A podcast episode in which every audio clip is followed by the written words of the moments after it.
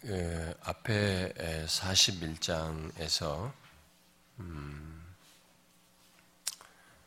어, 여호와 하나님만이 어, 역사를 주장하시는 분이셔서 어, 열국의 신들과는 비교할 수 없는 분이시라는 것을 강조했습니다. 네, 그런 내용을 이렇게 마치 그 법정에서 이것을 이렇게 서로 논증하여서 말을 하는 것처럼 이렇게 이런 논지로 펼쳐서 얘기를 했죠. 그러면서 이 하나님과 우상, 곧 이방 신들과는 서로 완전히 다르다. 하나님은 이방 신들과는 분명히 다르다라는 것을 말씀하시면서 정말 우상들이 이방신들이 음, 자신들이 참 신이면 미래의 살을 장래의 일을 예언함으로써 그것이 말하고 예언을 말해서 그것을 이루어지도록 해라. 그렇다면 어, 참신인 것을 인정하겠다. 라고 하면서 그런 어, 어, 일종의 법정에서의 증거 자료로 그 미래에 대한 예언과 그것의 이루어짐을 드러내도록 하는 내용을 앞에서 얘기했습니다. 그런데 이 미래 예언은 고레스 왕을 통해서 이 그 이스라엘의 자유, 이스라엘의 해방 속에서 어 이제 드러날 것입니다.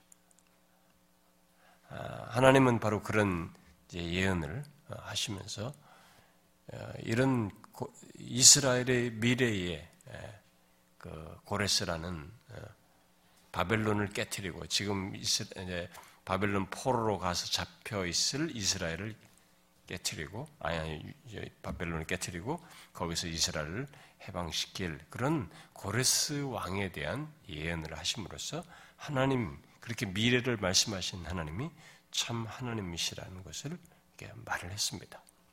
아, 증거를 제시했죠. 자, 그런 일을 미리 말하고 성취하실 분이 과연 누가 있느냐? 아, 모든 우상들이 너희들이 열방이 믿는 신들이 참신이면 한번 말해봐라. 뭐든지 미래에 대해서. 그렇게 말할 신이 없죠. 하나님만이 그럴 수 있다는 결론을 해서 얘기했습니다. 아, 이제 바로 그런 사실 앞에 41장에서 말했는데, 이제 오늘 우리가 읽은 이 42장 1절부터 17절의 어, 내용인데, 먼저 이 1절부터 이제 9절 같은 내용에서 오늘 보면 더욱 놀라운 이제 예언을 합니다. 그런 앞에서 그런 논증을 하는 재판에서 증거로 제시하는 어, 제시해서 참신인 것을 어, 증거하고 증명하도록 하는 그 논지의 연장선상에서 더욱 놀라운 예언. 내가 어, 고레스에 의해서 바벨론 포로에서 이스라엘을 구원하게 될 이런 미래적인 예언을 말씀하심으로써 참 하나님이신 것을 참신이신 것을 말하는 그 정도를 넘어서서 더 놀라운 예언을 미래의 일을 말하는 내용이 여기 나옵니다. 지금 42장에. 아, 그것은 바로 하나님께서 세우실 종을 통한 세상을 구원하겠다고 하는 예언입니다. 어마어마한 예언을 얘기하는 거죠. 고레스를 통해서 이스라엘이 다시 포로에서 본국으로 돌아가는 정도의 미래사를 말하고 구체적으로 말하고 성취하는 정도가 아니라 더 놀라운 하나님께서 세우실 종을 통한 세상 구원을 예언을 하고 그것이 성취되게 될 이런 놀라운 증거를 법정에서 제시하는 그런 내용이 지금 여기 42장에 나옵니다. 그래서 먼저 여호와의 종을 통한 미래 계획, 결국 예언이죠. 그 예언을 먼저 1절부터 9절에서 말하고 그 다음에 거기에 대한 반응으로 10절부터 어, 반응을 10절부터 17절에 얘기를 하고 있습니다. 그래서 두 단락으로 나누어서 보겠습니다. 1절부터 9절, 그다음에 17, 10절부터 17절로 나누어서 보겠습니다. 자, 먼저 1절부터 9절을 보게 되면 음, 아까 말한 대로 여호와의 종을 통한 그 미래에 대한 예언, 계획을 아, 얘기를 하고 있습니다. 여기 42장 1절은 이게 우리가 막 그 한국식으로 이제 한국 문장식으로 번역했지만 이게 원문대로 번역하면 어, 보라 내 종을 하면서 내 종에 대한 수식어를 뒤에 덧붙이고 있습니다. 보라 나의 종을 이렇게 시작합니다. 아, 앞에서 말한 것보다도 더 놀라운 하나님의 미래 계획이요, 미래 예언을 이룰 자로 말하는 종, 나의 종. 이 종은 누구일까? 누구일까요?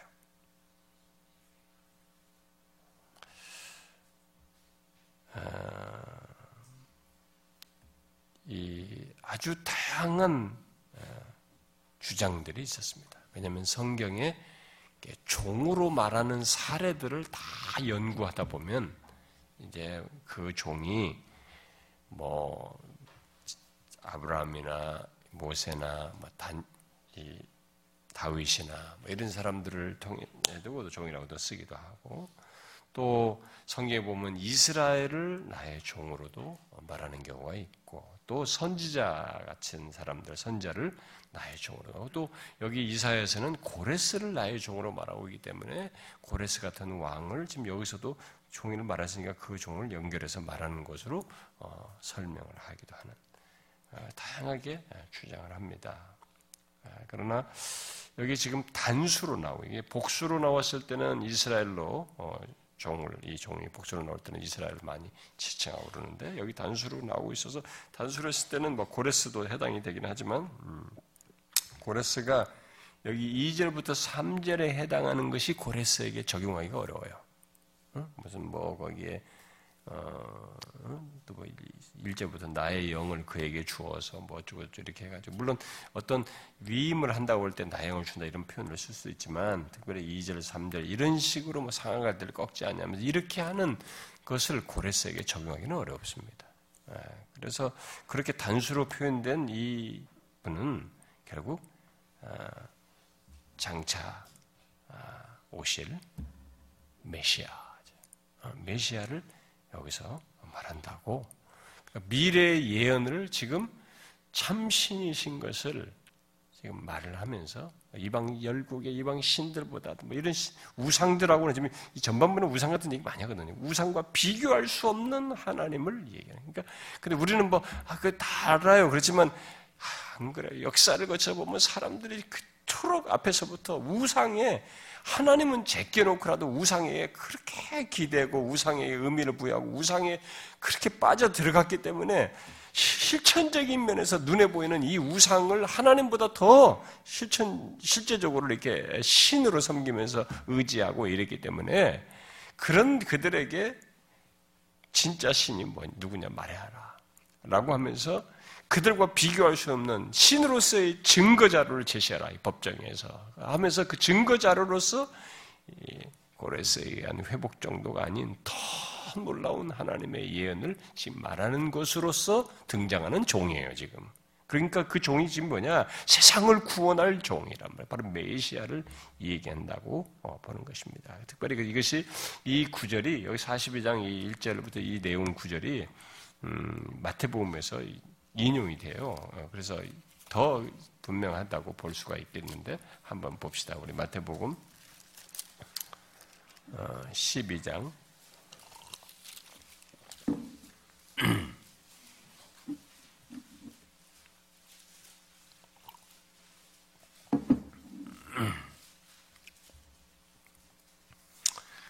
어, 십이장 17절부터인데요. 이 바리새인들이 예수를 어떻게 어떻게 해서 예수를 죽일까 의논할 때 그걸 아시고 떠나시면서 떠나가셔서 이렇게 많은 사람이 따르고 그들의 병을 다 고치시고 아, 자기를 나타내지 말라고 이렇게 드러내지 아니하시는 것. 오늘 본문에 나오는 2절, 3절에 나오는 그런 모습을 이렇게 드러내 하시는 거죠. 드러내지 말라고 경고하셨어요. 그러면서 그렇게 드러내지 아니하시는 그분의 모습을 여기도 우리 본문에 그는 외치지 않고 목소리를 높이지 않고 거리에서 소리를 거리에 들리지 아니하게 하시는 그런 모습으로 이제 연관을 시키면서 여기 17절에 나오는 거예요. 우리 17절부터 21절을 다시 읽어봅시다. 시작. 이는 선지자 이사야를 통하여 말씀하신 바 보라 내가 택한 종 곧 내 마음에 기뻐하는 바 내가 사랑하는 자로다. 내가 내 영을 그에게 줄 터이니 그가 심판을 이방에 알게 하리라. 그는 다투지도 아니하며 들레지도 아니하리니 아무도 길에서 그 소리를 듣지 못하리. 상한 갈대를 꺾지 아니하며 꺼져가는 심지를 끄지 아니하시기를 심판하에 이기실 때까지 하리니 또한 이방들이 그의 이름을 바라리라 함을 이루려 하심이니라. 그러니까 예수 그리스도 안에서 이루시는 것으로 이 얘기를 하고 있기 때문에 결국 이 내용이 아 여기서 종은 바로 예수 그리스도구나 라고 하는 것이 장착을 메시아를 이해하는 것이나라는 것이 더욱 명확해지죠. 음? 아, 그런데도 이 많은 학자들이 막 다른 주장들을 많이 했습니다. 음. 유대인들은 이스라엘로 절대적으로 이스라엘로 하는 거예요. 이게 이스라엘이다 여기 종은 유대인 유대인 학자들은 그렇게 주장을 해요. 근데 아니다 지금, 지금 마태가 그대로 인용한 거 볼 때 여기는 모실 미래에 대한 어마어마한 일로서 예언하는 그 최고의 미래일로 말하는 하나님이 직접 구원자로 오시는 그 메시아를 얘기하는 것이다. 그래서 여기 1절은 이제 어, 지금 1절의 이 표현은 바로 이 종과 하나님과의 관계를 설명해 주는 내용이라고 볼 수 있겠죠. 그래서 어, 내가 붙드는 자다. 예, 이 종을 가리켜서 하나님께서 내가 붙드는 자, 또 나의 종이다. 내 마음에 기뻐하는 자다. 내가 택한 사람이다. 이렇게 말을 하고 있습니다. 자, 이렇게 하나님과의 관계 속에 있어서 종의 일을 수행하는 그분이시. 그러니까 내가 붙들고 나의 종이요, 내 마음에 기뻐하는 자고 내가 택한 사람으로서의 이 종, 어? 역할을 하는 어, 종, 어, 이 분을 얘기하는 묘사를 하고 있습니다.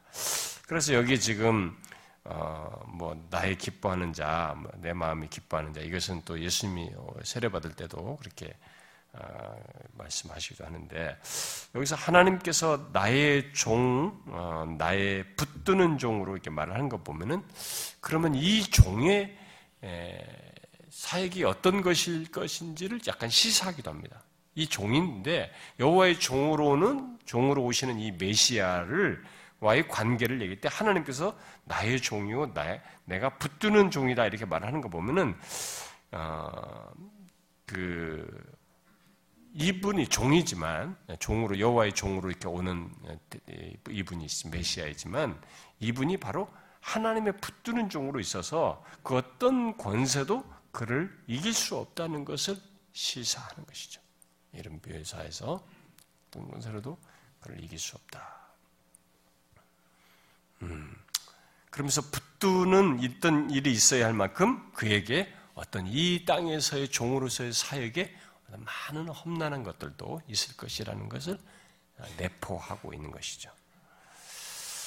자, 특히 아, 이 종은 아, 하나님께서 나의 영을 주어서 어, 이방의 정의를 베풀 자로 이 얘기를 하고 있습니다. 그가 이방의 정의를 베풀리라라고 말을 하고 있습니다. 네, 이것이 그가 할 중대한 사역입니다. 이 여호와의 종으로 오시는 종으로 오신 이분의 중대한 사역이 이방의 정의를 베푸는 것입니다. 그러니까 하나님의 신이 부어지는 것은 예, 나의 영이 주어진다고 하는 나의 하나님의 신이 부어지는 것은 메시아와 관련해서 자주 언급되는 아, 말이죠. 앞에서도 9장에서도 어, 나왔었죠. 9장 7절에서도 그, 그 정사와 병, 할 때도 어, 이렇게 나왔었고 그 뒤에 이제 앞에 건 봤으니까 뒤에 한번 봅시다. 61장을 한번 봅시다. 이사에서 61장.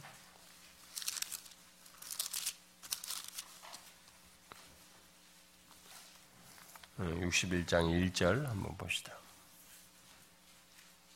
읽어봐요. 시작. 주 여호와의 영이 내게 이르셨으니 이는 여호와께서 내게 기름을 부으사 가난한 자에게 아름다운 소식을 전하게 하려 하십니다. 나를 보내사 마음이 상한 자를 고치며 포로된 자에게 자유를 갇힌 자에게 노임을 선포하며 이게 이제 주여와의 영이 내게 되는 이렇게 어, 하나님의 영, 하나님의 신이 부어지는 것이 이렇게 메시아와 관련해서 이사에서만 해도 앞서와 뒤에도 이렇게 언급되고 있습니다. 아, 그리고 이것이 실제로 자기에게 해당된다고 하는 것을 어, 예, 신약 성경에서 얘기를 하죠. 우리가 그것에 성취되는 것을 직접 언급한 내용을 하나 더 읽어보고 지나갑시다. 우리 마태복음 3장을 봅시다. 마태복음 3장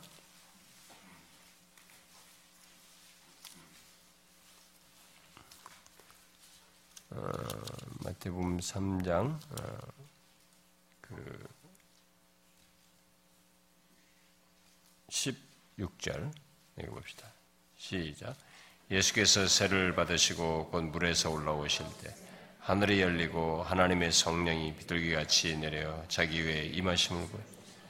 여기서는 하나님의 성령으로 하나님의 영을 하나님의 성령으로 직접적으로 어, 얘기를 했습니다. 아, 이렇게 메시아 그분에게 그분과 관련해서 하나님의 영을 부어서 어, 감당하게 할 것을 예언을 하셨어요. 근데 이게 이 예언이 실제로 우리가 읽은 본문에서는 뒤에 읽은 마태복음에서는 그대로 성취되는 것을 보게 됩니다. 자, 그런데 그런 이런 어, 여호와의 종의 아, 임무가 여기 보니까 어, 공의를 이방의 정의를 베푸는 거예요. 그러니까 온 땅에 온 천하에 정의를 또는 공의를 아, 베푸는 것으로 어, 이 얘기를 합니다. 이것이 이 여호와의 종의 아, 중요한 임무입니다. 어, 예, 그 임무의 그 여호와의 종의 임무를 아, 이렇게 가장 이렇게 일반적으로 말했을 때 가장 이렇게 대표적인 표현으로 말했을 때 이렇게 표현을 하는 겁니다. 온 천하의 정의를 베푸는 것으로 이 얘기를 하고 있습니다.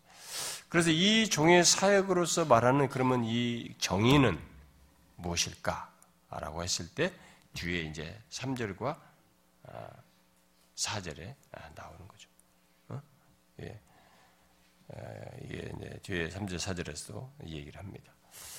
음, 뭐, 상한 갈 때를 꺾지 않고 어제는 등불을 끄지 않고, 예? 이게,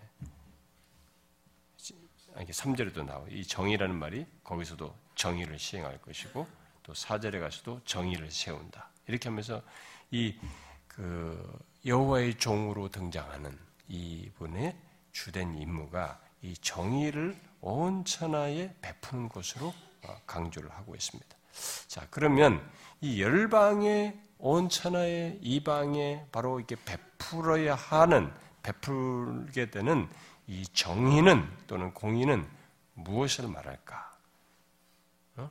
온 천하에 베푸는 정의는 무엇을 말할까요? 아, 여호와의 종으로 오셔서 미래에 있으래. 그가 와서 온 천하에 공의를 베풀어요. 정의를 베푼단 말이에요. 이게 또 뭘까? 이런 걸 해방신학이라든가 일반적인 이런 민중신학, 우리나라의 발전한 민중신학 같은 것은 이렇게 세상의 평등, 운동권 같은 거죠. 막 데모를 해서 약자를 해방시켜주고 뭐 이렇게 하는 것들, 이런 것들로 어, 이런 말을, 개념을 쓰기도 해요. 정의를 온천하에. 아, 그런데 그렇지 않습니다. 지금 여기서 말하는 이 원천의 정의를 베푼다고 할 때는 먼저 구약 성경에서 이 정의는 주로 법적인 판결, 재판과 관련되어 있어요. 이 쓴 용어가 재판과 관련이 있습니다. 다시 말해서 재판을 통한 정의를 구현하는 것을 말을 하는 것입니다. 그러면 그가 이 여호와의 종이 메시아로 오시는 그분이 오셔서 재판을 통한 정의를 구현하는 것 같은 일을 하신다는 것은 뭘 말하겠느냐? 어, 그럼 어떻게 그걸 하는 것인가? 그것은 어, 그가 오셔서 이 세상에 열방뿐만 아니라 이 열방의 모든 민족들이 자신들이 가지고 있는 조건이 무엇인가에 속박되어 있고 어, 이렇게 눌려 있는 그런 조건을 가지고 있는데 그 조건 중에 이 세상에서 가지고 있는 죄와 어떤 사망의 지배 아래 있음으로써의 속박 이런 것도 설명할 수 있고 그것을 또 다르게 설명하자면은 열방의 신들 곧 우상에 대해서 우상의 아래서 속박받고 있는 이 거짓된 이것을 판결해 주는 거지. 이게 옳지 않다는 거예요. 이건 거짓된 것이다. 너희들이 죄와 사망과 이 어, 이방 신들, 우상들, 거짓 신에게 예, 속박되어서 거기에 매여서 있는 것은 이건 거짓된 것이다. 라는 판결을 그가 오셔서 얘기하는 거죠. 그래서 하나님만이 유일한 하나님이시라는 것을 판결해 주는 것이 여기서 말한 온천하의 정의를 베푼 것으로 말하는 것이다. 라고 할 수 있습니다. 그러니까 이방이 섬기는 신들, 그 우상들은 신이 아니다 말이지. 그 신이 아니라는 것을 밝히고 하나님의 참되심을 밝히 전하는 거죠. 어떻게? 죄와 사망과 이 사단의 권세 아래 있는 것에서 벗어나게 함으로써 어? 그렇게 함으로써 거기에 대한 진정한 판결을 자신이 내려주시는 거죠. 그를 통해서 이 여호와의 종을 통해서 그걸 드리는 거죠. 그래서 거짓 신들에게 아, 넘어간 자들을 바로 잡아주고 어? 무엇이 옳은지를 그래서 참된 신을 하나님이 참된 신이신 것을 그들에게 그 판결을 드러내 밝히 알게 해서 그 하나님을 섬길 수 있도록 하는 것. 또 그 가운데서 죄와 거짓된 신에 억압, 억압된 자들을 자유케 하는 것. 이것이 바로 정의를 베푸는 것이다. 장차 올 예, 여, 보낼 이 여호와의 종은 바로 그런 정의를 온 천하에 베풀 것이다. 라고 지금 미래의 예언을 하는 것이요. 큰 예언을 하는 것이죠. 그래서 이제 2절과 3절에 그런데 그 종이 정의를 행할 때 어떻게 하는지를 여기 2절과 3절에 말을 하는데 강압적인 방법을 쓰지 아니하고 서대지 아니하고 은밀하게 예? 어? 우리가 아까 읽었던 것처 거기는 표현을 조금씩 달리 했지만 우리에게 이해하기 쉬운 표현이지만 서대지 않아요. 어? 여기 뭐 막 그 뭐 강압적인 방법으로 막 소문 내면서 떠들면서 뭐 나름대로 바람 잡으면서 이렇게 하지 막 다투면서 어 뭐 들레면서 이렇게 하질 않고 아주 조용하고 은밀하게 하십니다. 어? 그것을 얘기하는 거예요 지금. 그러니까 사람들이 의식하지 못해요. 이, 왔는데 이게 그, 그분을 이게 잘 이게 의식하지를 못하는 거죠. 어? 보통 정복자는 뭔가를 이렇게 판결을 하려면 정복자가 이렇게 겉으로 드러날 때도 다 누군가 드러나게끔 해가지고 무슨 판결을 하고 공의를 행하고 정의를 행하는 이런 이 위험 있는 방식으로 정복과 함께 나타나는 이 정복을 그런 식으로 하면서 정의를 드러내는데 이분은 그런 식으로 하질 않아요. 모든 정복자들이 자기가 선 도시에서 이러이러한 하고 너희들은 이제 앞으로 이렇게 되고 속국이 되고 이렇게 되니까 이렇게 하고 뭐 이렇게 하고 이런 그런 방식이 아니에요. 응? 그렇게 하면서 선포하고 목소리를 높이는 게 아닙니다. 여기 종은 어, 정의를 실현하러 왔다고 외치거나 목소리를 높이지 않고 뭐 다투거나 들리지 않습니다. 어? 길에서 큰 소리를 치면서 떠들질 않습니다. 거리에서 들리지 않고 상한 갈대를 꺾지 않고 꺼져가는 등불을 끄지 않고 진리로 정의를 실현합니다. 아, 미래에 올 온 천하의 정의를 베풀 이 종의 특이한 방식이 그러면서도 정작 정의가 베풀 정도로 판결을 정확하게 하는 진정한 정복자의 모습을 드러내시는 그런 일이 미래 있을 것을 얘기해. 그러니까 성경이 이 세상의 역사, 이 세상을 보면서 아, 고레스에 의해서 너희들이 돌아오는 뭐 이렇게 하면서 이런 하나님의 미래 예언이 성취되는 걸 얘기하면서 더 궁극적인 미래 예언으로 말하는 이 메시아의 오심의 속에서 나타나는 진정한 정복과 정의를 베푸는 것이 우리 인간들이 생각하는 방식이 아니에요. 그러면서도 그것은 이 세상 역사를 뒤엎는 영구적인 그런 방식으로 정의를 베푸는 일을 그가 하실 것을 말하고 있는 것입니다. 여러분 이 구절은 많이 우리가 이제 상한 갈때 어, 또는 어, 꺼져가는 뭐 심지로 옛날에 그런데 등불 음? 이것은 우리가 많이 들었잖아요. 근데 여기서 상한 갈대, 그럼 꺾인 갈대잖아요. 갈대가 바짝 서 하는 갈대 꺾인, 꺾어진 갈대. 쓸모가 없죠. 갈대도 이렇게 뾰족 세가지고 뭘로 이렇게 만들 때도 그런데 이 꺾어진 갈대, 쓸모없는 갈대는 쓸모없는 갈대까지도 조심스럽게 다루고 꺼져가는 등불, 옛날 번역하면 꺼져가는 심재, 그러니까 거의 꺼진 불꽃이란 말이에요. 그래서 제 역할을 못하는 등불을 다시 피워서 이렇게 밝히도록, 비추도록 하는 그 일을 하신다. 제 역할을 하도록 하신다. 우리는 그가 오시는 이 정복자는 뭐 들레거나 다투고 들리지도 않은데도 이런 어마어마한 일을 하시는 거죠. 그러면서 정말 그 가운데서 상한 갈대와 이 그 꺼져간 등불 같은 사람들을 다시 소생시키는 어?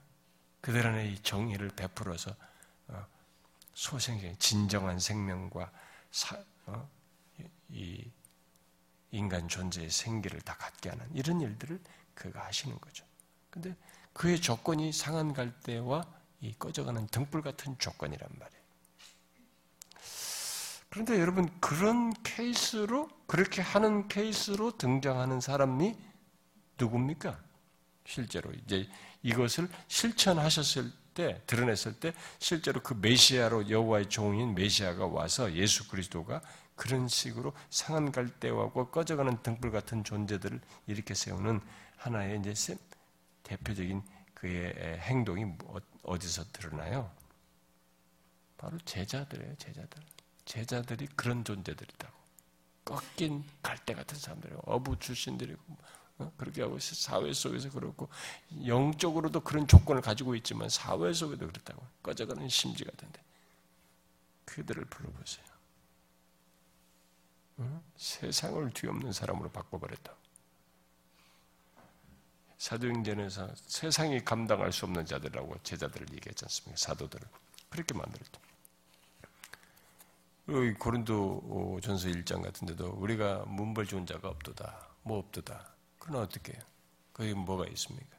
그들을 갖다가 있는 자들 부끄럽게 하고 뭐게 하고 완전히 다르죠. 어? 다르죠. 바로 이 여호와의 종이 와서 그렇게 할 것을 미래로 얘기하는 것입니다. 예, 그리고 정의를 베푸는 사역을 그런데 어떤 식으로 하느냐? 그렇게 하는 사역을 무기를 휘두르면서 하느냐? 무슨 막, 이 세상적인 방식 돈으로 하느냐? 말이죠. 권력의 힘으로 하느냐? 그런 걸로 하지 않습니다. 뭘로 합니까? 진실로 한다. 진실로 공의를 베푼다. 여기 진실은 진리예요. 달리 말하면 진리로 공의를 베푸는 것입니다. 이게 하나님의 여호와의 종의 사역의 방법이고 하나님께 속한 백성들의 그를 뒤를, 뒤를 따르는 모든 주의 종들과 주의 신실한 주의 백성들과 모든 백성들의 사역의 방식이에요. 우리는 이 세상의 공의를 진리로 베푸는 것입니다. 무기와 힘으로 하는 게 아니에요, 우리는. 되받아치는 것을 하는 게 아니라 진리로 하는 것이죠. 음? 또 종은 자신의 모든 사역을 마칠 때까지 쇠하지 않고 낙담하지 않을 것이라고 말을 합니다. 이 말은 그의 사역이 꺾이는 것 같고 낙담할 어떤 상황에 놓일 수 있음을 시사해요. 그러나 그렇다 할지라도 꺾이는 것 같고 낙담할 어떤 상황이 놓이는 일이 있다 할지라도 꺾이지 않고 세상의 정의를 베풀 것을 말합니다. 이 여호와의 종의 특이함이에요. 어? 이 여호와의 종은 꺾일 것 같은데 낙담할 상황인데 꺾이질 않아요. 그러면서도 세상의 정의를 베풉니다. 그걸 지금 미래의 일로 미래사로서 이 얘기를 하는 것입니다. 예언을 하는 거죠. 그리고 그가 그렇게 공의를 공의로 세상을 어, 다스리는 다스릴 때이 어, 섬들 곧 땅끝의 나라들이 그의 교훈을 악망할 것이다 라고 얘기를 합니다. 결국 이건 뭐겠어요? 어? 그렇게 공의로 세상을 다스릴 때 이 섬들과 땅 끝의 나라들이 그의 교훈을 악망한다는 것은 그의 통치라고요. 우주적인 통치를 지금 말을 하는 것이죠. 예, 여러분 앞에 이, 지금 이 내용에 해당하는 것을 앞에 이사야서는 2장에서 어, 어, 벌써 그런 걸 시사하는 예언을 했죠. 한번 봅시다, 여러분. 2장.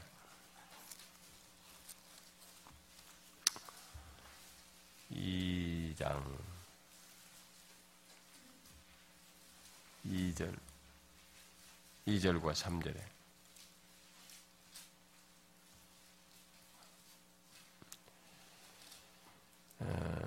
2절과 어, 3절 시작 마리레 여호와의 전에 산이 모든 산 꼭대기에 굳게 설 것이요. 모든 작은 산 위에 뛰어나르니 만방이 그리로 모여들 것이 많은 백성이 가며 이르기를 오라 우리가 여호와의 산에 오르며 야곱의 하나님의 전에 이르자.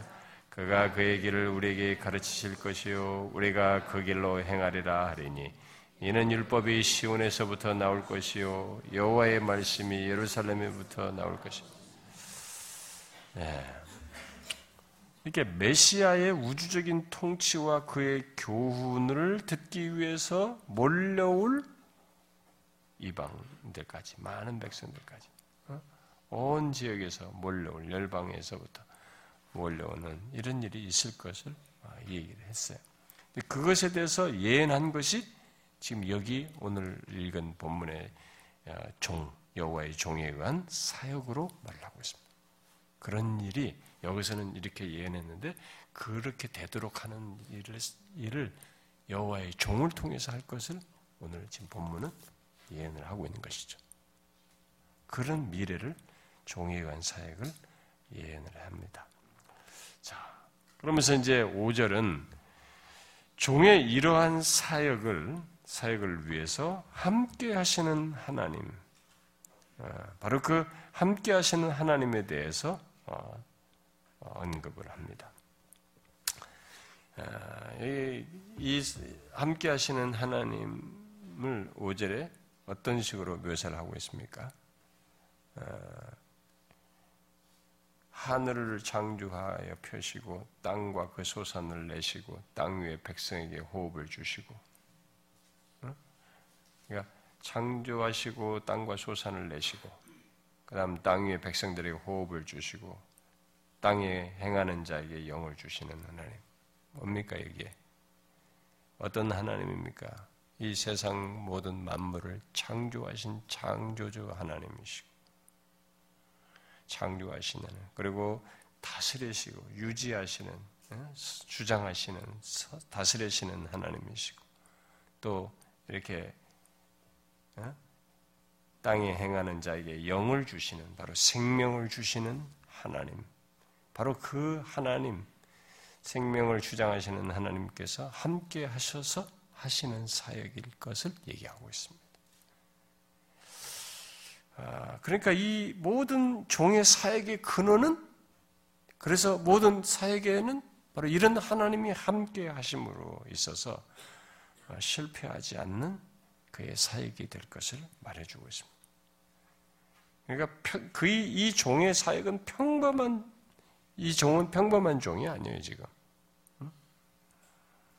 그래서 6절에 어, 그 여호와께서 어, 의로 그를 부르신 나 여호와가 의로 너를 불렀은즉 의로 부르신 자라고 말하고 있습니다. 여기 6절에 보니까 불렀다. 내가 네 손을 잡아 잡다. 또 너를 보호하여 보호하면 보호하다.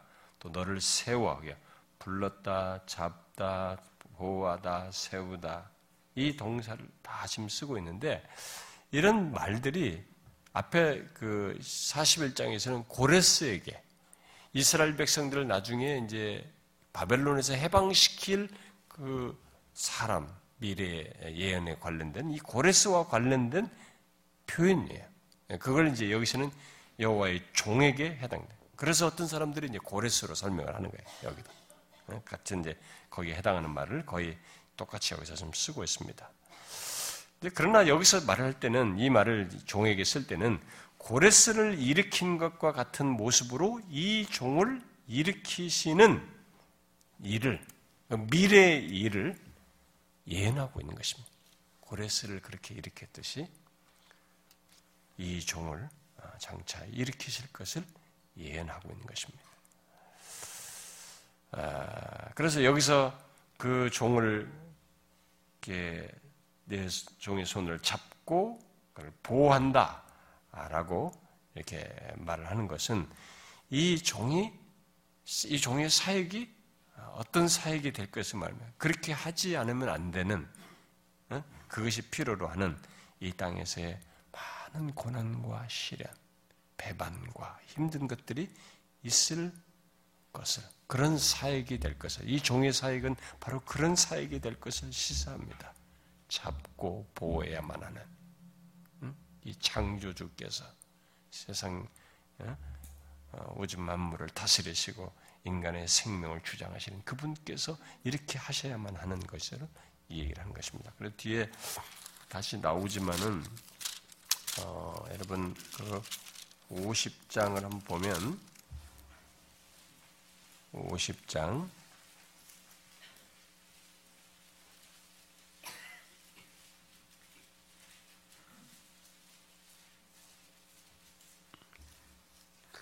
한번 6절부터 볼래요? 6절부터 뭐 9절 나중에 나올 내용이지만 미리 한번 읽어봅시다. 6절부터 9절 시작. 나를 때리는 자들에게 내 등을 맡기며 나의 수염을 뽑는 자들에게 나의 뺨을 맡기며 모욕과 침뱉음을 당하여도 내 얼굴을 가리지 아니하였느니라. 주 여호와께서 나를 도우심으로 내가 부끄러워지 아니하고 내 얼굴을 부싯돌같이 굳게 하셨으므로 내가 수치를 당하지 아니할 줄 아노라. 나를 의롭다 하시는 이가 가까이 계시니 나와 다툴 자가 누구냐?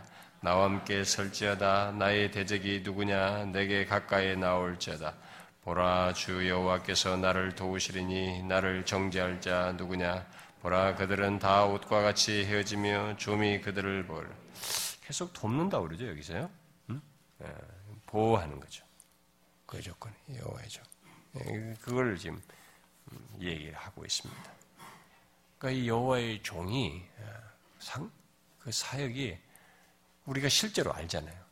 그가 오셨지만 아, 육신 사람과 같은 모양을 취하셨기 때문에 사람들이 사람 취급을 한단 말이에요. 그러면서 그에게 많은 고난을 어? 아, 시련을 겪게 하죠. 음, 제가 요즘 우리 새벽기도 시간에 빌립보스 2장 6절부터 지금 8절을 보고 있는데 아 정말 그 제가 많이 아껴놓은 본문인데 음, 깊이는 못하고 있지만은 참 사람 모양 사람의 모양을 이렇게 가지시게 됐다라고 하는 그 내용 아, 그게 진짜 어마어마한 내용이죠. 어, 하나님이 사, 하나님을 사람의 모양으로 보면 안 돼요. 응? 사람의 모양을 입고 왔다고 그래가지고 응애하고 이게 천의 몸을 빌려서 이렇게 아이로 태어나서 이렇게 왔다고 사람의 모양으로 그분을 보면 안 되거든. 그건 자기를 낮추심이에요. 하나님이 무슨 사람의 모양으로 국한시킬 수 있고 그 원래 사람의 모양새로 생긴 그 존재로 설명하시는 분이 아니란 말이에요. 사람의 모양으로 그가 나신 거죠. 나타나셨어요. 그 사람의 모양을 가지셨지만 그 안에 그 존재는 하나님이시란 말이에요. 하나님의 자의시가. 근데 그가 뭐 좀 더 더 막 위험 있게 등치를 크게 하든가 말이지. 막 번쩍번쩍 빛나게 하든가 가까이 오면 다 타죽거나 말이지. 뭐 그러면서 좀 다른 모양새로 좀 더 크게 말이지 하고 해야 되는데 그냥 우리가 똑같이 사는 모양이니까 사람의 모양으로 이분의 존재를 보니까 사람들이 무시하고 뺨 때리고 침 뱉고 욕하고 막 한단 말이에요. 근데 그가 끝까지 자기를 낮추시면 참는단 말이에요. 예, 지금 여기서 그거예요. 이 여호와의 종이 그런 고난을 당할 것을 그래서 여기서 잡고 내 손을 잡고 너를 보호하며 그게 필요로 해. 그걸 벌써 그런 미래 예언을 하고 있는 거예요. 그렇게 함으로써 세상을 구원하는 어마어마한 미래의 일을 예언을 하는 것이죠. 이런 신이 어디 있어요? 어? 세상에 이런 신이 이런 걸 미리 해가지고 이런 어마어마한 걸 이루는 이런 신이 어디 있냐 말이죠. 다 가짜지. 이 이런 신 아니면은 다른 건 다 가짜지. 미래 말하고 이루지도 못하는 신들 인간의 사상을 갖다 집어넣고 거기다 그걸 기대하면서 비는 돌덩어리 같은 이 우상들이 그게 무슨 신이냐 말이죠. 말도 안 되는 거지. 음? 참 신이면 말해라 말해 미래에 없잖아요. 이런 걸 구체적으로 지금 얘기한다고. 근데 우리는 놀랍게도 역사를 다 이루어졌어요 이게 다. 하나님이 직접 함께 하심으로 이 사역을 그래서 성공적으로 하실 것을 어, 수행할 것을 지금 말을 하고 있습니다. 그런데 그분의 사역에 이 종의 사역을 어, 두 가지로 지금 여기서 어, 요약을 하고 있죠. 6절에서 음, 하반절에서 너를 세워서 뭐요? 백성의 언약과 이방의 빛이 되게 하는 것입니다. 백성의 언약과 이방의 빛이 되게 할 것을 말을 하고 있습니다. 자, 여기서 백성은 이스라엘, 이방과 대비시켜서 나오는 백성이면 당연히 이스라엘을 가지겠죠. 어, 그래서 이스라엘을 아, 말하는 것이고, 그러면 결국 여호와의 정이 이스라엘과 이방인 모두에게 구원의 소식을 전하는 빛의 역할을 하실 것을 지금 시상 어? 빛이 되게 빛이 되게 하려니 그랬으니까 그가 빛의 역할을 한다는 거거든요. 뭐 어떤 빛이에요? 바로 성경에서 이 빛을 얘기했다는 구원과 관련된 거죠. 구원의 소식을 전하는 빛의 역할을 할 것을 말을 하고 있습니다. 아, 이렇게 미래를 예했는데 그게 실제로 그분이 이 땅에 오셨을 때 아, 누가 말했죠? 여러분 한번 읽어봅시다. 누가 보면 2장을 봅시다. 오늘은 성경을 많이 찾네요. 재밌죠?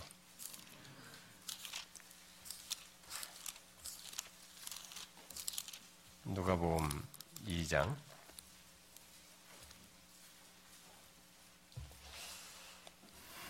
누가복음 2장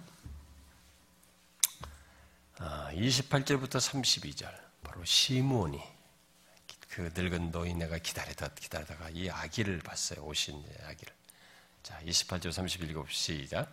시몬이 아기를 안고 하나님을 찬양하여 이르되 주제여 이제는 말씀하신 대로 종을 평안히 놓아 주시는도다.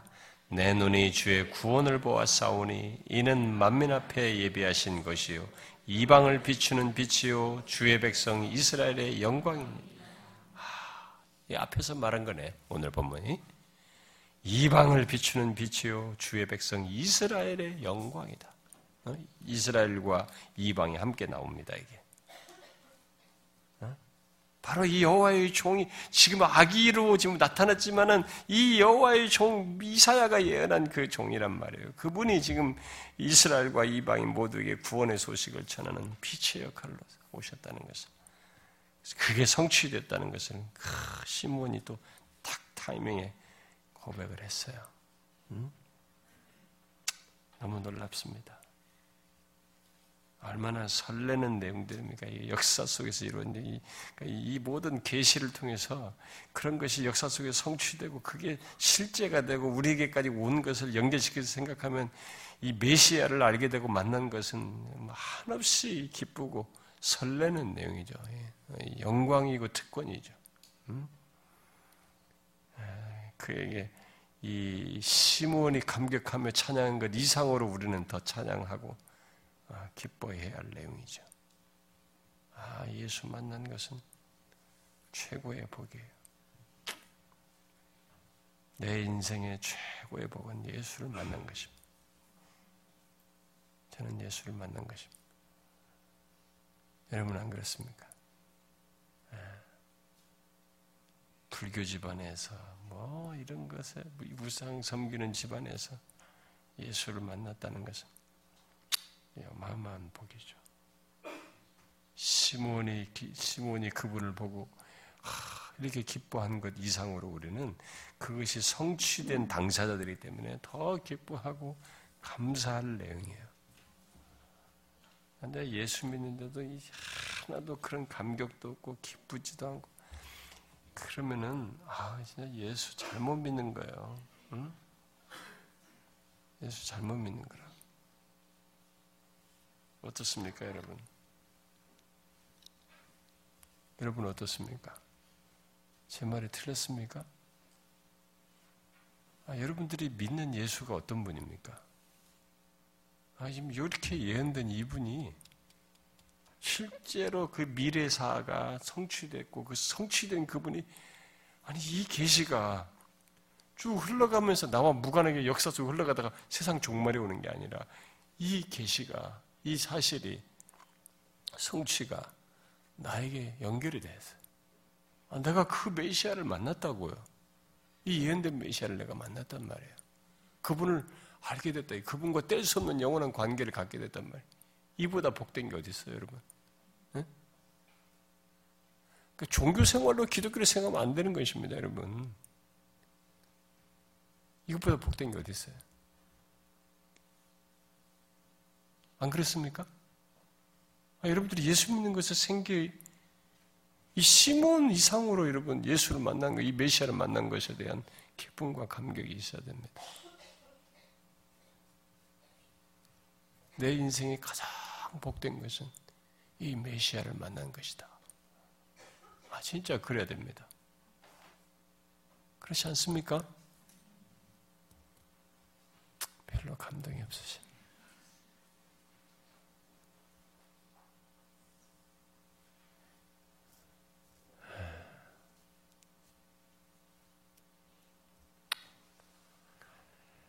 가슴이 아 저는 이 성육신과 예수 그리스도에 대해 얘기하면 막 가슴이 막 이 가슴이 약간 막 뭐 터질 것 같다 그러면 조금 과장인 것 같고 약간 이게 부풀어 오는 것 같고 이게 막 밀려오는 것 같고 얘가 약간 이쪽으로 이만큼 올라온 것 같은 가슴이 이렇게 마치 밀려오는 것 같은 기분이에요.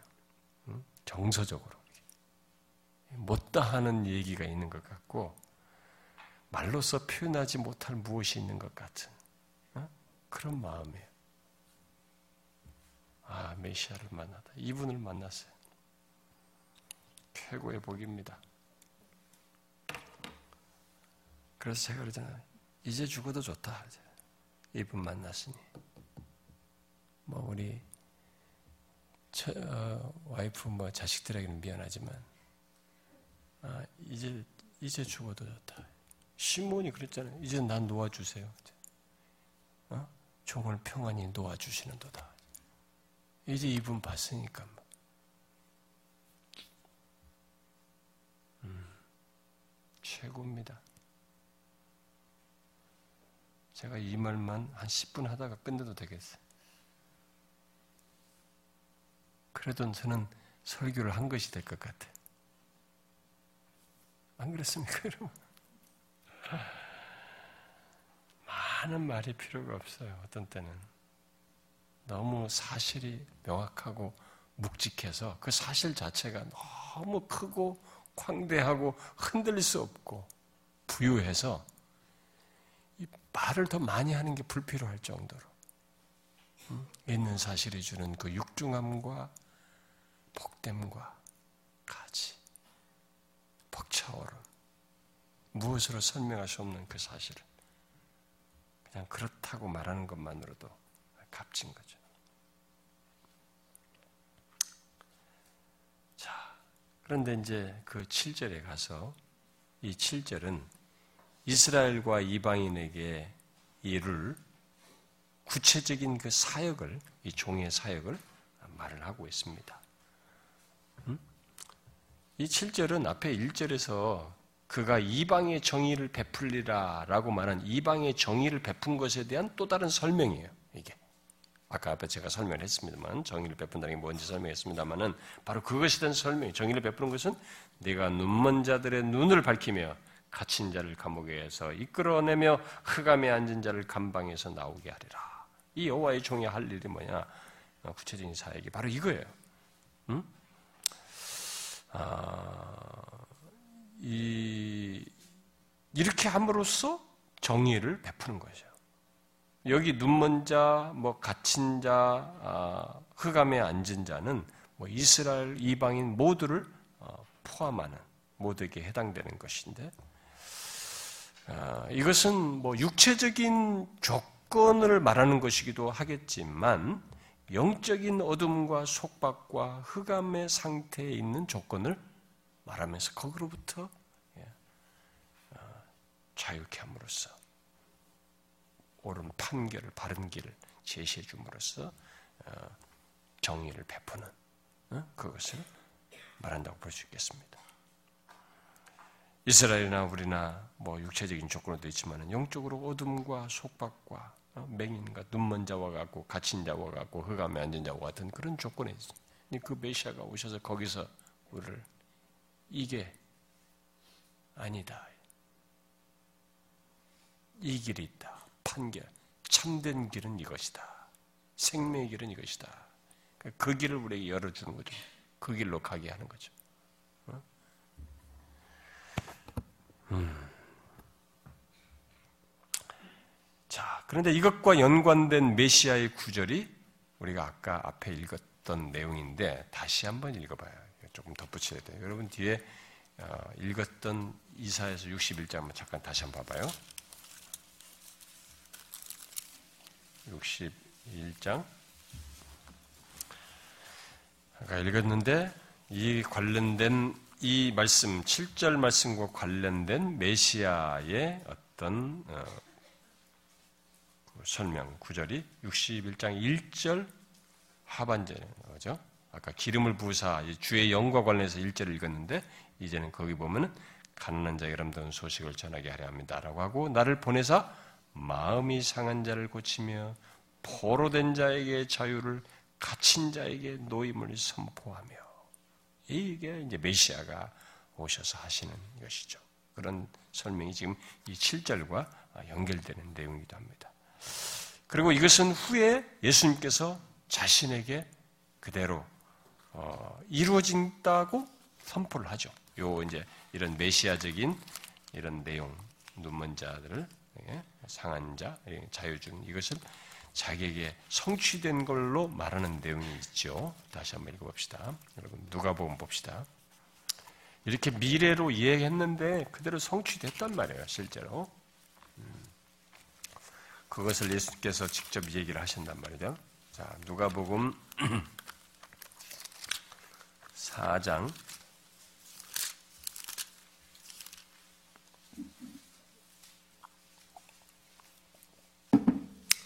자, 18절, 17절부터 19절을 읽어봅시다. 17절부터 19절 시작. 선지자 이사의 글을 드리거늘 책에 펴서 이렇게 기록된 데를 찾으시니 고 주의 성령이 내게 임하셨으니 이는 가난한 자에게 복음을 전하게 하시려고 내게 기름을 부으시고 나를 보내서 포로된 자에게 자유를 눈먼 자에게 다시 보게 함을 전파하며 얼린 자를 자유하게 하고 주의 은혜의 해를 전파하게 하려 하시라. 그러고 나서 20절에 책을 덮어 그 맡은 자에게 주시고 앉으시니 회당에 있는 자들이 다 주목하여 보더라. 이에 예수께서 그들에게 말씀하시되 이 글이 오늘 너희 귀에 응하였느니라. 아, 미래 시제로 말한 이 미래 여호와의 종을 통한 예언에 해당하는 그 내용이 마침내 공생애를 시작하시면서 이걸 쫙 펴놓고는 이 글이 오늘 너희 귀에 응하였다. 아, 이, 여러분 이 순간은 심장이 멎는 것 같은 순간이에요, 사실이에요. 인류 역사에 이, 게 와야 되거든요, 진짜. 포로된 자에게 자유를, 어? 눈먼 자에게 다시 보게 하는 일을, 눌린 자에게 자유를 주는 이 죄와 사망 안에서 흑암 가운데 눌려 있는 우리들에게 눈이 어두워서 뭘 못 보고 있는 우리들에게 그걸 열게 하는 이 일이 예언된 것이 마침내 이제 응하였다. 어, 저희가 등장해서 이것을 딱 펴서 얘기했다는 것은 그동안 그토록 인류가 기다린 순간이잖아요.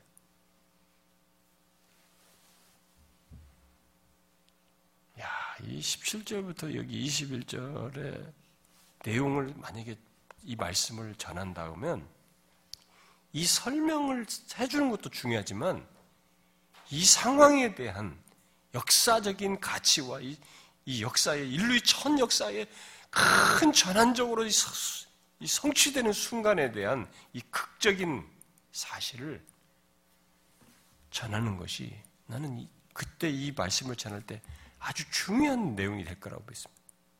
설교자는 그걸 살려내는 것이라고 봐요. 아, 이건 진짜 심장이 멎는 순간 같은 장면이에요. 마침내 이루어졌다. 아까 시몬이 그 한 것 같은 그것을 더 실제적으로 이제 그 입술을 통해서 듣는 이 순간이에요. 성취되는데. 이렇게 미래의 일이 다 성취됐습니다. 놀랍습니다.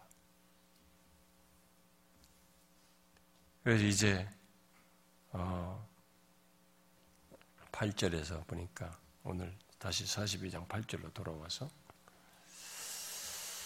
이 모든 것을 이런 조응을 통해서 아, 이루고자 하는 이 모든 것을 계획하셔서 예언하시는 분, 성취하시는 분이 누구냐? 여호와다. 나는 여호와니 이는 내 이름이라. 이 모든 이것을 계획하시고 예언하신 분은 바로 41장에서 말한 이 세상의 우상들과는 다른 여호와다. 어? 이 미래를 말하면서 이걸 성취할 수 있는 분은 미래도 말도 못하지 성취도 못하는 거짓 신들과 다른 나 여호와다 말이지. 어? 음, 이 여호와의 종이 행하는 것 안에서 이 세상을 구원하여 구원하시는 그분이 바로 하나님이신 것을 어, 드러내므로써 어, 영광을 어, 받으시는 것. 그래서 나는 내 영광을 다른 자에게 내 찬송을 우상에게 주지 아니한다. 하나님께 돌려야 할 영광을 우상에게 돌린다는 것만큼 인간이 범하는 큰 잘못이 어디 있겠어요? 하나님은 자신이 자신에게 돌려야 할 영광을 다른 자에게 우상에게 주기를 원치 않습니다.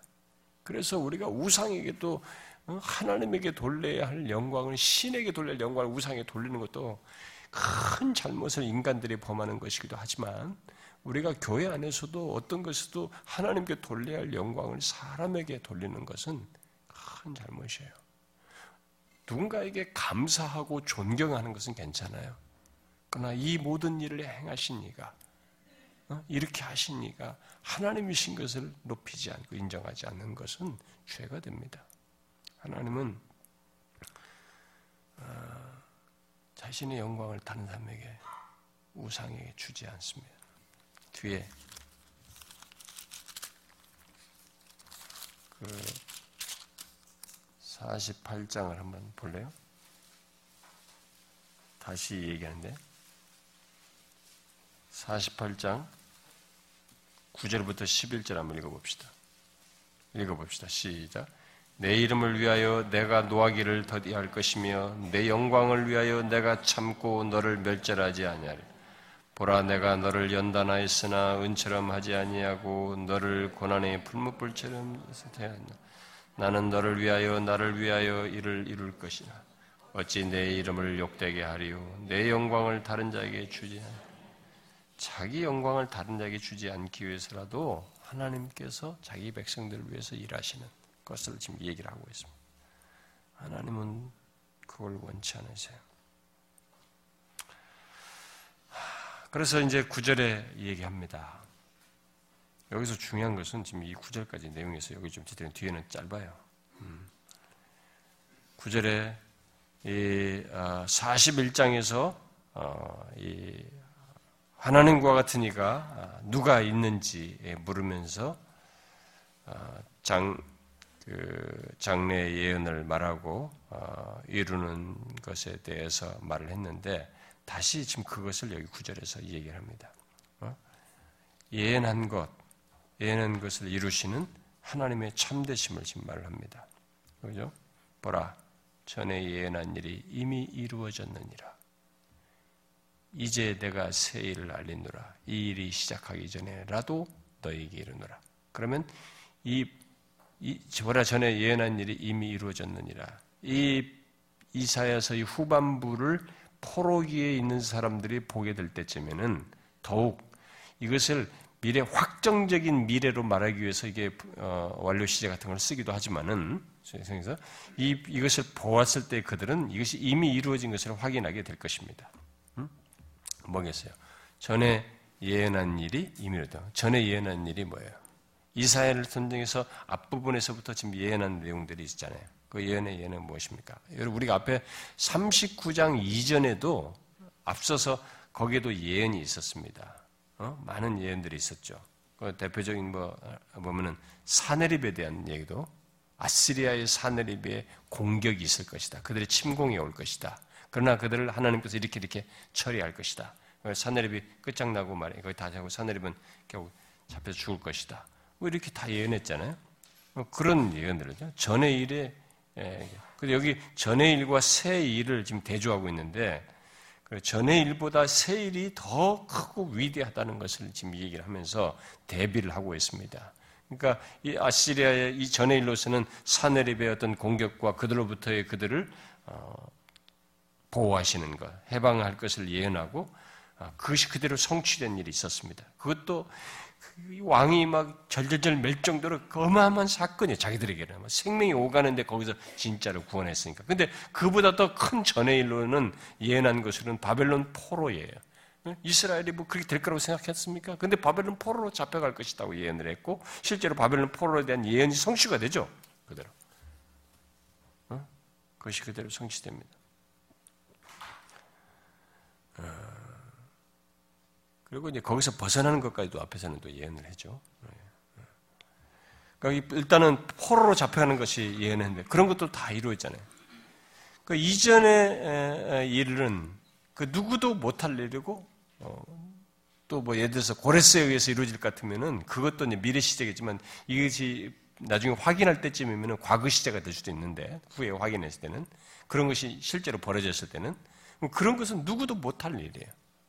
그러나 여기서 어, 그것들의 성취를 통해서 이제 하나님의 참되심을 후대는 그들이 깨닫게 되겠지만 어, 이제 새 일을 여기서 말을 하는. 그보다 더 놀라운 일을 얘기해.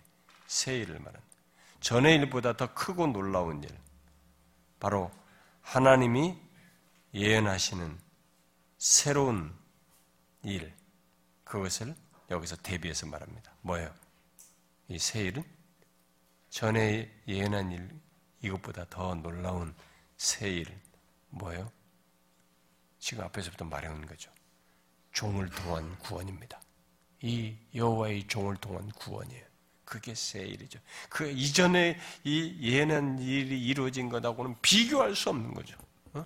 한 민족이 구원받고 하는 그 미래에 대한 그런 것보다 비교할 수 없는 더 놀라운 이 메시아를 통한 여호와의 종을 통한 구원 그것을 얘기하는 이 세 일 또한 어때요? 반드시 이루어지게 되겠죠. 반드시 이루어질 것입니다. 하나님은 그러신 분이시단 말이에요. 예, 어떤 우상들하고 감히 이 하나님은 이러신 하나님, 역사 속에 이렇게 행하신 하나님을 비교한단 말입니까? 말도 안 된다. 예, 그걸 얘기합니다. 그 다음에 뒤에 이제 10절부터 17절에 예, 구원을 이루실, 이런 구원을 이루실 하나님을 찬양하는 내용이 바로 그 하나님에 대한 반응이죠. 이런 큰 구원을 경험하는 자들이 보이는 반응을 어, 찬송을 지금 여기서 말을 하고 있습니다. 이것은 마치 이스라엘 백성들이 출애굽하여서 막 구출되어 홍해를 건넜을 때 막 모세와 그들이 막 어, 찬송을 했던 그 구원을 찬송했던 어, 출애굽기 15장과 유사한 그런 의미의 내용입니다. 여호와를 찬송하라고 요청하는 대상들을 한번 보십시오. 여기 10절부터 17절 보면은 여호와를 찬송하라고 요청하는 대상들 한번 보십시오. 항해하는 자들, 만물과 섬들과 거기에 사는 사람들, 광야와 거기에 있는 성읍들과 게달과 셀라 주민들, 이것은 가난 지역의 사람들인데 이스라엘과 경쟁 관계에 있고 시기하는 사람들까지도 포함됩니다. 그리고 10절에 보니까 땅 끝까지 다 여호와를 찬송하라고 말하고 있습니다. 이런 모든 어?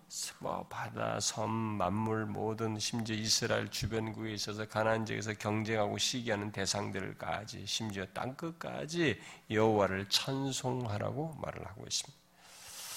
자, 이것은 하나님의 구원이 어떻다는 거예요?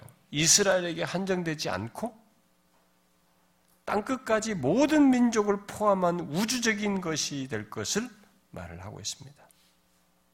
바로 여호와의 종을 통해서 말입니다. 모든 지역, 모든 사람이, 모든 사람들이 찬송하고 소를 높이며 노래하고 산 꼭대기에서 즐거이 부르며 여호와께 영광을 돌리고 그의 찬송을 전할 것이라고 얘기하고 있습니다. 왜냐하면 13절 말씀대로 여호와께서 용사같이 나가시며 전사같이 분발하여 외쳐 크게 부르시며 그 대적을 크게 치시는 것과 같은 이런 구원을 이루실 것이기 때문에 말입니다. 하나님은 14절에 보니까 더 이상 침묵하지 않으신다고 얘기합니다. 14절에 내가 오랫동안 조용하고 잠잠하고 참았으나 내가 해산하는 여인같이 부르짖으니 숨이 차서 심히 헐떡입니다. 침묵하며 때를 기다려 왔는데 이제 때가 이르러서 해산하는 여인같이 부르짖으며 숨차해야 할 것이다 하고 구원을 위한 그 성취의 적극성을 이런 식으로 지금 묘사를 하고 있습니다. 하나님께서 그리고 15절에 보니까 맹인들을 어, 그들이 알지 못하는 길로 지름길로 인도하고 그들 앞에 광명이 되게 하고 구분대로 구분대를 곧게 하기 위해서 15절을 행하실 것이다. 라고 말을. 어? 맹인들을 이렇게 16절처럼 하기 위해서 15절을 어떻게 해요? 산들과 언덕들을 황폐하게 하고 그 모든 초목들을 마르게 하고 강들이 섬이 되고 못들을 마르게 할 것이다. 앞에서는 무슨 회복 차원에서 얘기할 때는 뭐 산들과 이런 것들 초목이 많아지고 예, 그뭐 이게 자연을 회복하는 그런 의미로 나왔던 이 자연이 여기서는 이런 것들을 다 정리해가지고 자연을 정리해서 이 16절에서 말한 이 맹인들을 이게 가기에 부족함이 없도록 땅을 평평하게 하는 그런 일을 행하실 것을 얘기하는 거예요. 지금 이 15절이. 응? 15절이 바로 그겁니다. 아, 산을 파괴하고 강들이 섬이 되게 하고 못들을 마르게 해서 이 맹인들이 지나가 알지 못하는 길, 그들이 알지 못하는 길을 가도록 하시는 그 일을 하실 것이다. 하나님은 그렇게 해서 맹인들을 버리지 않을 것이다. 라고 말씀하십니다. 아, 그러나 그러한 하나님을 참신으로 믿지 않아. 이렇게 하셔도 이렇게 제시돼도 이렇게 증거되어도 이러하신 하나님을 참신으로 믿지 않고 끝까지 우상을 의지하면서 신으로 섬기는 자들이 있단 말이에요. 그들에 대해서 어떻게 하겠다? 17절에 뭐라고 그랬어요? 조각간 우상을 의지하며 부어 만든 우상을 향하여 너희는 우리의 신이라. 지금까지 있잖아. 신을 데려와라. 참신이면 말해라. 참신이면 미래의 일을 말하고 성취를 통해서 증거라고 했는데도 그 제시된 이러하신 하나님을 믿지 않고 우상을 향해서 너희는 우리의 신이다 하는 여전히 여전히 끝까지 우상을 섬기는 자들은 어떻게 돼요? 물리침을 받아 크게 수치를 당할 것이다. 시작성교로 말하면 이를 갈미 있을 것이다. 밖에서. 음? 자, 그러면 이 내용은 여호와의 종으로 말미암은 구원 증명이 구원이 있게 되는데 그때 사람들이 어떻게 돼요? 나뉘게 된다. 여호와의 종이 지금 여기서 예언된 대로 이런 놀라운 미래로 미래 일로 역사 미래 있을 역사로서 말을 하는데 그것이 이제 성취되어서 어? 참신이신 걸 증명하는 그 일인데 근데 그 일은 세상을 구원을 종을 통한 이 구원은 모두에게 일방적으로 모두를 다 구원을 주는 건 아니고 이렇게 참신이신 것을 여호와의 종을 통해서 증거하신 하는데도 불구하고 여전히 우상을 섬기며 있는 어, 그들에게는 물리침을 당한다. 그래서 사람이 여호와의 종을 통해서 사람이 나뉘어요. 판결이 나는 거죠. 어쩌면 나누는 거죠. 그러니까 진짜가 와야 이 섞인 무리가 나뉘어요. 그러니까 진짜가 오기 전까지는 가짜끼리 서로 진짜냐 뭐지 자기끼리 싸우면서 비스트를 키자면 자기들 섞여 있다. 진짜가 와야 이렇게 나뉘는 거죠. 그러니까 가짜들이 여기서 힘들죠. 어, 가짜들은 거기서 이제 버티기 힘들어져. 탁 나뉜다. 응? 이렇게 맹인들도 이렇게 쫙 그가 그를 알고 그를 여호와의 종을 통해서 이렇게 혜택을 받고 구원을 받지만 알지 못하는 길로 이끌어서 인도를 받아서 구원을 얻지만 이렇게 끝까지 하는 이들은 이 여호와의 종이 옴으로써 나뉘어요. 그래서 여러분 비슷비슷하고 같이 섞이고 이렇게 타협하고 진리가 뭐 섞여서 이렇게 신앙생활 하면은 거기서 거기고 비슷비슷해요. 근데 거기서 쫙 진리를 전하고 바른 진리를 전하면 그 사이에서 사람이 나뉘어요. 여러분, 이 지상 공동체는요, 사람을 나눌 수 있는 길 중에 하나가 바른 진리를 전하면 됩니다. 참 진리가 있으면 사람이 나뉘어요. 가짜들은 못 견뎌요. 거기서 번색이 드러난다고 견디지 못하고 자기를 드러내고 방어를 하려고 하고 자기를 막 자기 생각을 늘어놓고 뭔가 티집을 잡고 뭔가 불평을 내고 자기를 모서 결국 자기의 그 가짜됨을 드러내요. 여호와의 종이 이렇게 둘로 나눠버려요. 여호와의 종을 통한 구원, 예언된 구원의 성취를 믿지 않고 우상을 섬기는 자들이 구원에서 멀어지고 자기들의 실체를 드러내죠. 근데 지금 말한 미래의 일로서 이렇게 말을 하고 성취할 수 있는 신이 어디 있어요? 어? 앞에서도 41장에 얘기했잖아요. 니네가 우상들, 열방들이 여러 신들을 있다. 니네 섬기시는 니네 신들이 참신이면 미래를 말하고 역사 속에서 이루어봐라. 그런 신이 어디 있냔 말이에요. 근데 고레스 얘기, 뭐 아시리아의 산내림 얘기, 바벨론 운명 이렇게 미래의 역사에 이루어질 것을 오지도 않은 역사, 페르시아는 아직 등장도 안 했어요. 이거 말할 때는 바벨론이 지금 등장해왔다. 거기가 이루어서 역사 속에 이룰 걸 말하는 이런 하나님이 어디 있어요? 거뿐이에요? 지금 여기서 메시아 건 까마득하잖아요. 700년 가까이 지나야 되잖아요. 그 뒤에 와는 그분이 와서 여호와의 종으로 와서 이렇게 하는 미래를 역사 속에 성취될로서 말하는 그거 어디 있어요? 아까 시몬 봤죠? 그렇게 생생하게 성취되는 미래의 일을 말하는 하나님 참신이 어디 있어요? 하나님밖에 없어요. 다 가짜거든요, 모두가. 그 메시아가 오셔서 정의를 베푸는 거죠. 가짜들이다, 이게 다. 너희들이 지금 하나님 외에 다른 거 붙들고 다 가짜다. 우리는 여기서 오기 전에 조상 대대로 뭐 믿었던 게 있다. 우상을, 샤머니즘을 믿었던 간에 무슨 뭐 불교를 믿었던 간에 뭐 뭘 믿었던 간에 우리들이 막 우상을 잔뜩 믿었는데 이 예수 그리스도 여호와의 종 그분에 의해서 이루신 이 복음이 우리에게 딱 들어오고 나서부터 판결을 하잖아요. 우리에게 정의를 베푼 셈이지. 우리가 가짜라는 걸 드러나게 돼. 아, 내가 가짜를 붙들고 있었구나. 드러나잖아요. 이 여호와의 종의 사역은 그래서 지속돼요, 이제.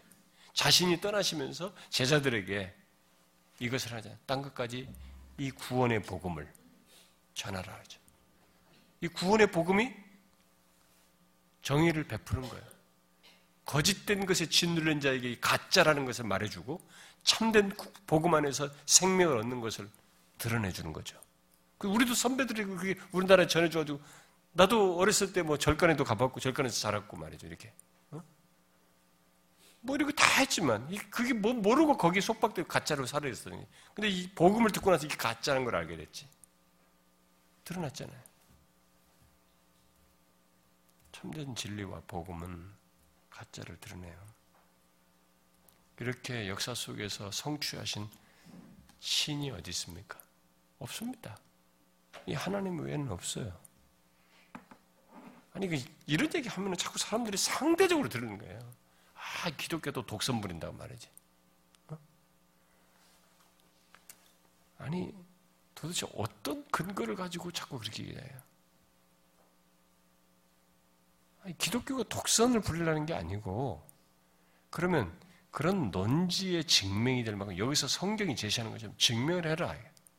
법정의 증거자료를 제시하라. 다른 신들이 정말 그게 참신이면 역사성을 증명해라. 응? 미래를 예언하고 이루라. 다 좋은 문구들만 있어요. 응? 좋은 심, 심연의 어떤 생각들만 있지. 우리나라 무슨 스님 그 젊은 스님 한 번 나오면 막 밀리언씩 팔린더라고 책이 이번에도 뭐 얼마 돈 있다가 지난번에 그렇게 책이 많이 팔렸는데 이번에도 책이 내는데 100만 권, 200만 권 팔린다고 하더라고요. 어? 그렇게 인기가 좋은 거예요, 사람들이. 이 포스트 모더니니까 뭐 그냥 인간의 정서 공감대가 있는 걸 종교적인 그 심연, 마음 탐구잖아요, 원래 종교가. 거기는. 그러니까 그런 걸 다 해서 얘기하니까 그게 사람들이 공감대 다 이러니까 불교의 도가 아니어도 그걸 다 좋아하는 거야, 사람들이. 근데 거기는 그런 얘기밖에 못 하는 거죠.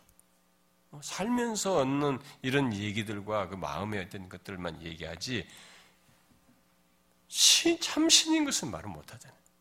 역사를 말해라. 미래를 말해라. 이런, 이렇게 어딨어요, 성경.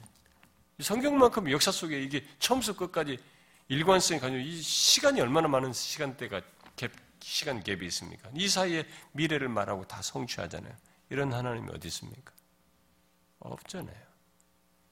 그런데 이스라엘 백성들이 이때 당시 유다 백성들이 이런 하나님을 쳐버리고 자꾸 우상에게 기웃거리니까 어? 이 우리 앞에 분을 삶은 얼마나 안타까운 것이요. 우리도 그렇다.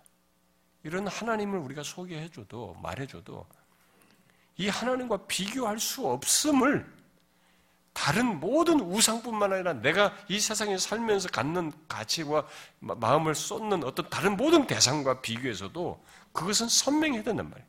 하나님과 비교할 대상은 없다. 명확해져야